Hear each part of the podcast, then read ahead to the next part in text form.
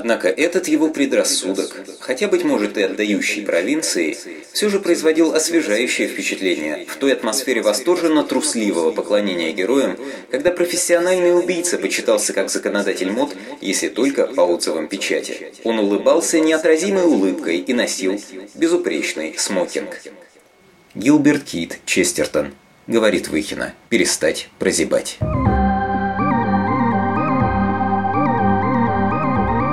Удивительно все-таки, как в России не любят и не хотят по-настоящему сердиться на европейцев. Нельзя сказать, чтобы это от общей миролюбивости. Взять хотя бы то, в каких выражениях Рунет сейчас говорит об украинцах. А вот Европу у нас осуждают, отмежевываются от каких-то ее ценностей, даже пытаются взывать к разуму и что-то объяснять. При том, что Европа с Америкой объективно – по сумме своих действий и возможностей наши худшие враги в мире, возможно, хуже исламистов, уж точно хуже майданного гуляй-поля. Но если на ненавистнические речи про москалей мы опять же реагируем, то западная ненависть к нам остается без внятного ответа. Понятное дело, что мы большую часть ее не замечаем из-за языкового барьера, но возьмем хотя бы западное кино и игры. У нас принято считать это веселой клюквой и относиться иронически – ну, один раз хорошо обвалили рейтинг игре Company of Heroes 2. Но там другое, там на Великую Отечественную замахнулись. А вот из вдрызг антирусской Modern Warfare только вырезали миссию, где надо расстреливать людей в московском аэропорту, и все. А уж столько голливудской русофобии, кажется, и при холодной войне не было. Вообще-то, отшучиваться от таких вещей немного, извините за выражение, не по понятиям.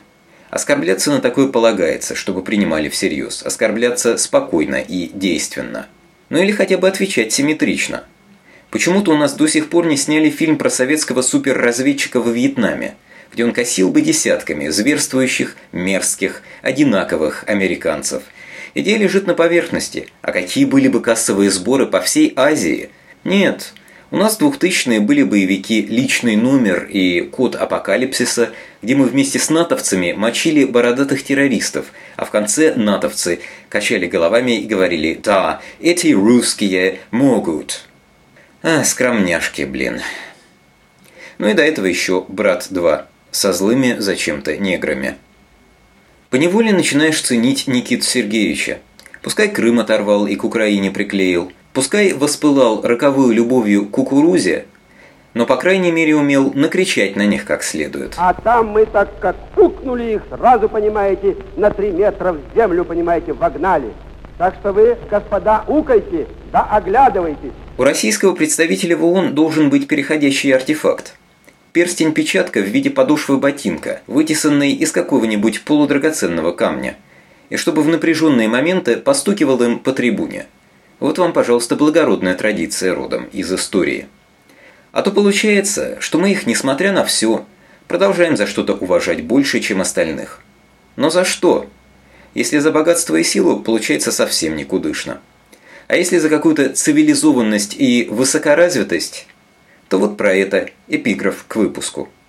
Стоит все-таки помнить, откуда у цивилизованности ноги растут.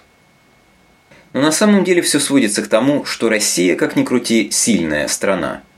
Поэтому о Западе нам посчастливилось знать мало. В частности, не знать его с той стороны, что почти весь остальной мир – Азия, Африка, Южная Америка. Представим себе такой мрачно-фантастический сценарий. Гитлер заключает мир в Европе и побеждает СССР. Хотя и не настолько побеждает, чтобы осуществить все планы по нашему истреблению. Что бы тогда было?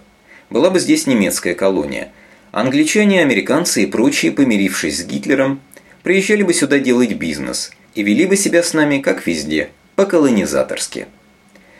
Вот тогда бы мы европейцев возненавидели, по-настоящему.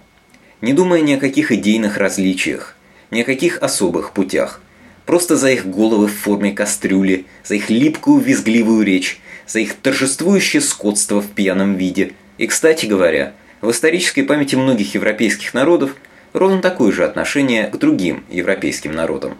А обретшие формальное европейство народы СССР и Советского Блока сейчас в мягком, но довольно обидном варианте узнают, что такое староевропейская спесь. Не любят всякие латыши и поляки говорить об этом, но нет-нет, да и прорвет. Вот и получается, что мы счастливо избавлены от близкого знакомства с Европой, Но все-таки надо бы, надо бы потверже, чтоб лишнего-то не укали. Мы так ухнем, что больше не будешь укать. Подкаст можно слушать по адресу firstworldrussia в одно слово .podster.fm, а также на странице ВКонтакте vk.com косая черта First World Russia. В Фейсбуке по такому же адресу тоже можно следить за обновлениями. Всего доброго. Помните, мы все заслуживаем большего.